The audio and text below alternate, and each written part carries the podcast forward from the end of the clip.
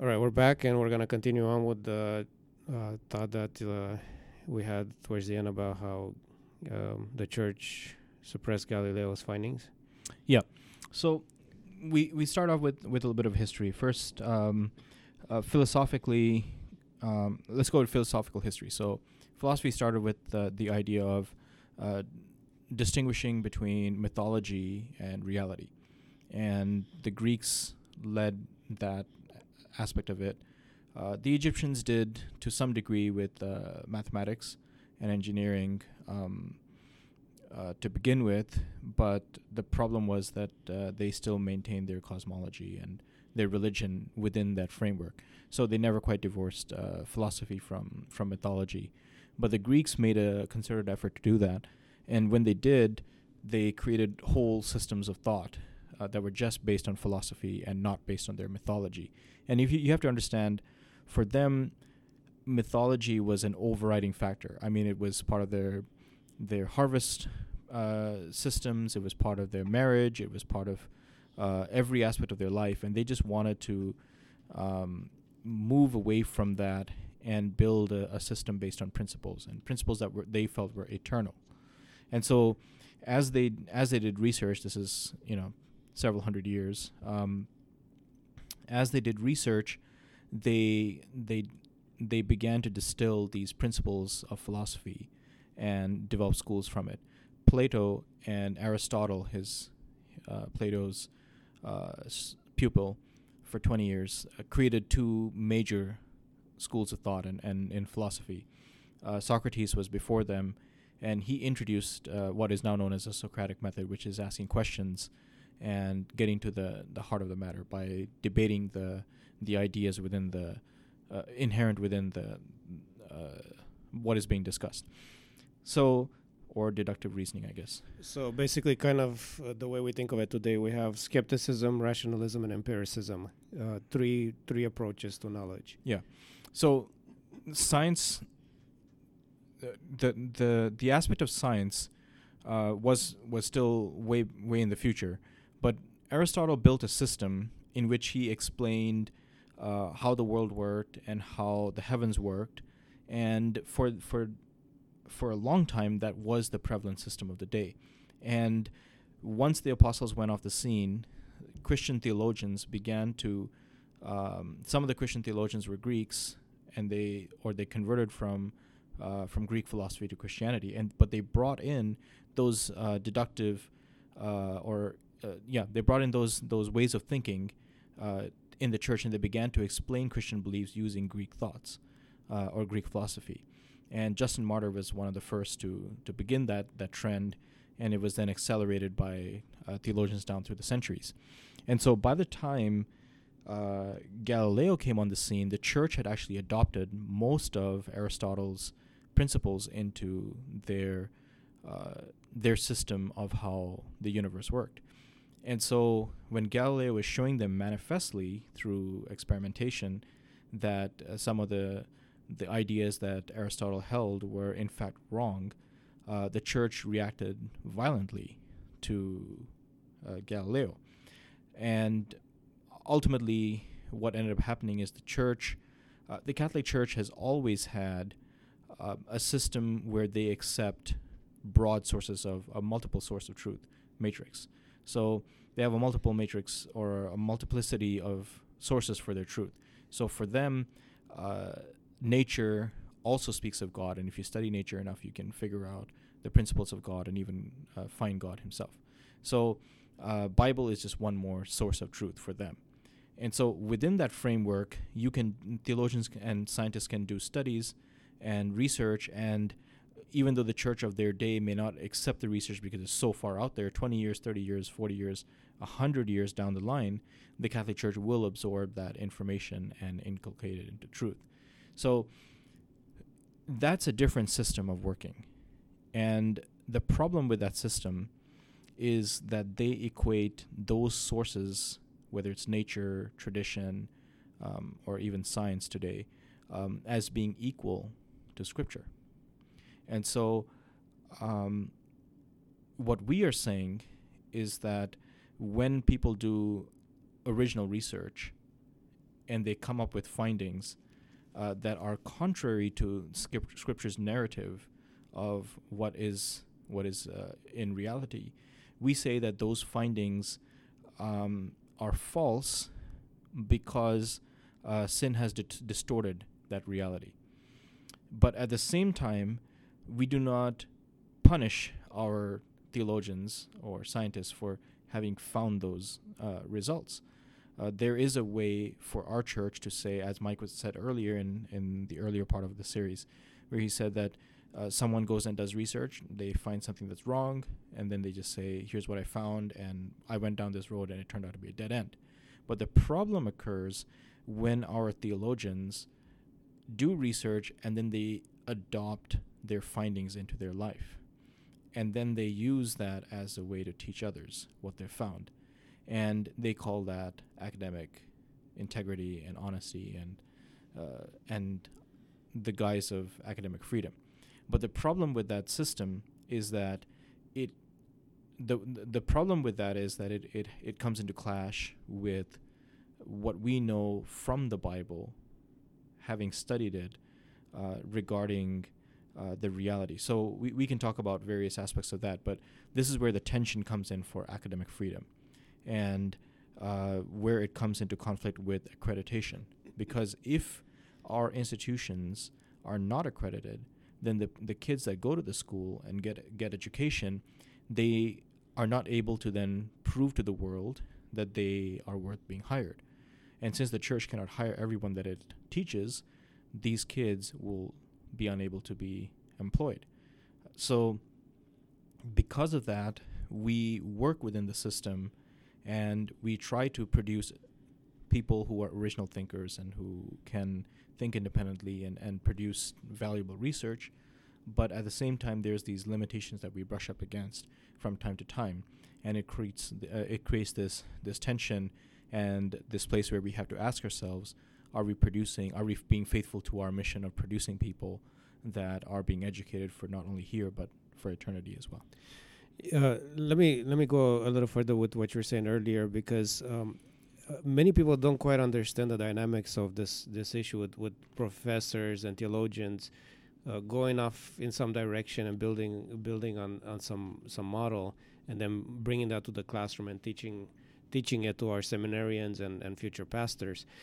Um, and because of the the nature of the church, because we've always had this background of building on scripture and using using our our, our model of theology um, has always been this idea that we're building on scripture alone.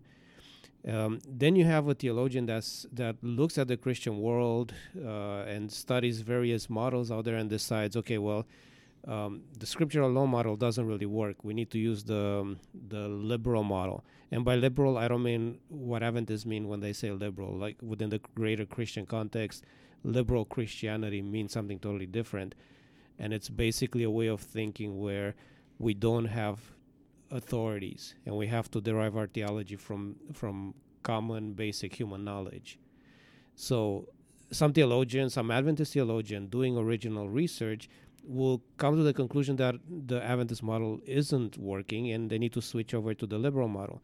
Another theologian will come come to the same conclusion in the sense that they don't think the Adventist model works, but they'll switch to probably the, the Catholic model of thinking or some other model. But because they all agree with the with the main model, there there seems to be unity there. But in reality, they all are adopting different models. So uh, the church really can't just go and, and have all these different people teaching whatever they think is the correct model because there's a bunch of theologians that would disagree with them as to that being the correct model. They would say, no, there's another model that works better. So the way it should work is if somebody thinks that the Adventist model is, is wrong, let's have a public discussion where everybody proposes the alternatives to the Adventist model. And then as a church, we decide, let's switch models. But that isn't being done. What's being done is that people just reject the Adventist model and then they say, okay, we're going to teach this new model. And, you know, I'm going to teach my model in this classroom. And next door, there's another classroom with another teacher that has a totally different view of, of how theology is derived. And they teach their model. And the, the people going through the classes end up with some kind of uh, amalgamation of theologies that makes no real sense and they they have no use in the in the real world. Yeah. So one of the reasons why we don't have that that uh, huge discussion on on models is that it's hugely inefficient. So almost every anyone or everyone is coming up with a new model every day, and to sit down and decide all those models all at once, or every time someone comes up with a model, we have to convene meetings would be uh, inefficient. So uh, that's one of the reasons why the church doesn't do it. All the people ac- accuse the church of of uh, being restrictive and not being open to progressive truth or new truth mm-hmm. or whatever, uh, the advancement of truth. But that's that's just uh, an administrative um, logistical headache. Uh, but on the flip side of it, uh, there's also the aspect where um, someone may have a view of something that works for them. However, when you tie it across and try and make it into a system, uh, the other pieces don't fall into place. Yeah. Because they're specialized in a particular aspect of theology. Yeah, exactly. So when that happens, what ends up happening is um, they feel like for them to maintain their conscience, they have to present what they know to be true. And what that does is it conflicts with the church's teachings, which have been systemized across uh, to some to some degree, although it hasn't been completely systemized as we noted earlier in the series, uh, in terms of the foundation of our theology. So, um, so in that in that regard, we've got this we've got this tension, and uh, what it leads to is confusion, and it leads to paralysis, and and it leads to stasis because people, uh, students are not able to. They, they learn various aspects of things, but they, they do not learn a full system of truth.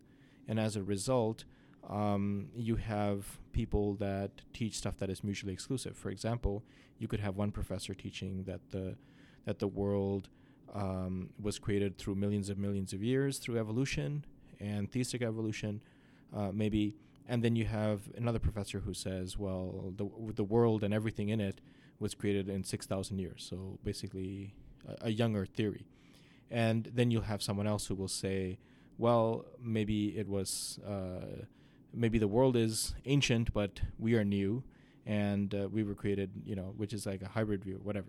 So you have all these various views, and the problem it, with with that is that uh, our views of origins, let's just say our theology of origins, affects the rest of our uh, theology, and so you have this um, this uh, this tension between uh, giving a professor the freedom to do research uh, without having them uh, wonder whether they're going to have their job the next day, and at the same time uh, taking the risk of losing lots of members to uh, to this issue. Now, this issue is something that is that is important for parents because parents are hoping that the education that they gave their their kids um, at home will be reinforced and in, enlarged to a, to a degree at the university, and that their kids will be uh, solid Seventh Adventists when they when they grow up.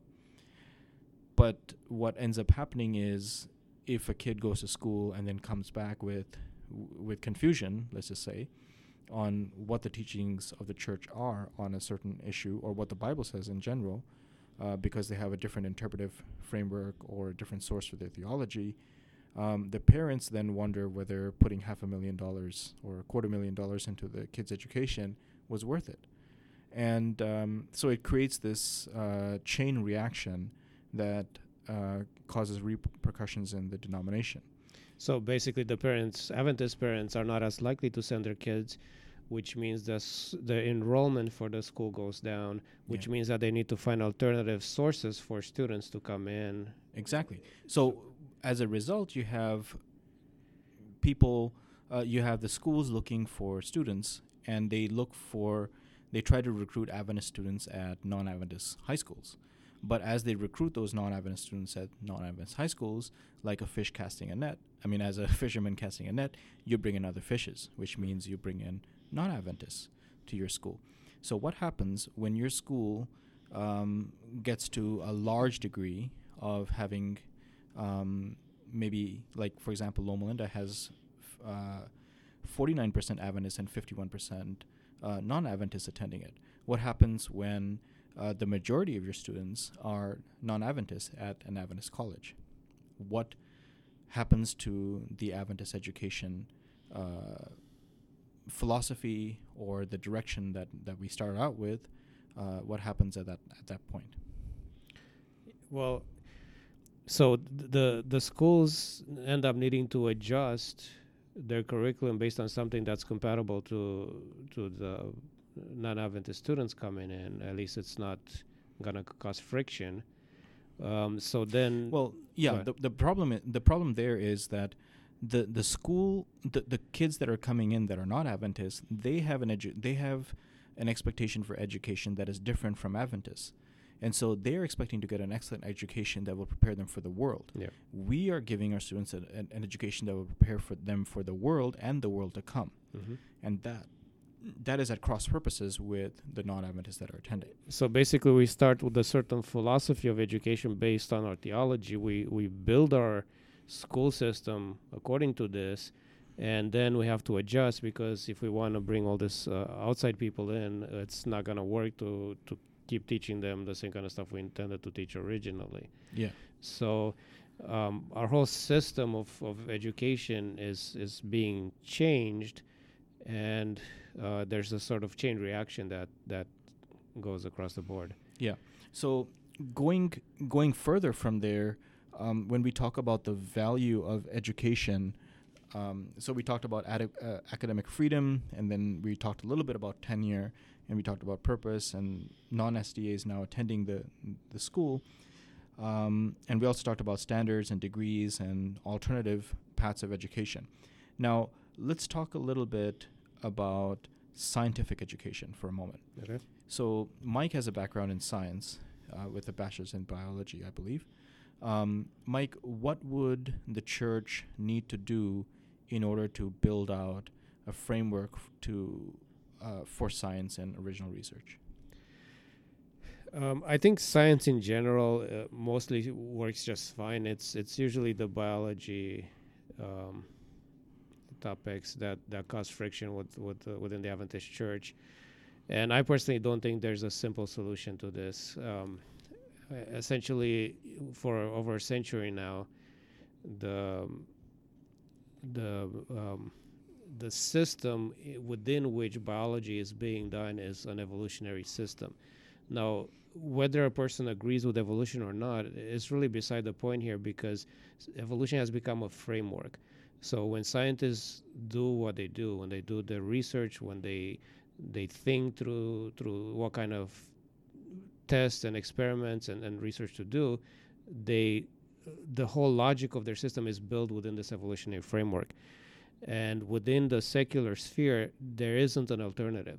Even though there's many creationist and intelligent design proponents out there claiming that they have an alternative that hasn't been accepted and nothing else has been accepted in their place. So basically if you're gonna do biology you're gonna do it within this within this system and uh, it doesn't affect everybody i mean somebody in the lab might, might actually not care, care at all about the, the system they're working on but anybody that um, is doing broader research or has to work across the, the spectrum with people from different specialties uh, they usually have to work within the system. So, uh, as Adventists, teaching uh, and trying to educate people and prepare them to function in the real world, we're forced in a way to prepare them and help them understand the sys- system they're going to be working there. Um, but that uh, conflicts with with uh, our understanding of theology, and, and there's this this conflict that just uh, doesn't seem to have any real resolution regardless of which side in the debate you listen to. Yeah. So, talking about uh, talking about science and original research, the problem with the problem with uh, the problem with science. Maybe this is a good place to stop. Uh, yeah, we can stop here and then uh, start a new Okay. episode. Yeah.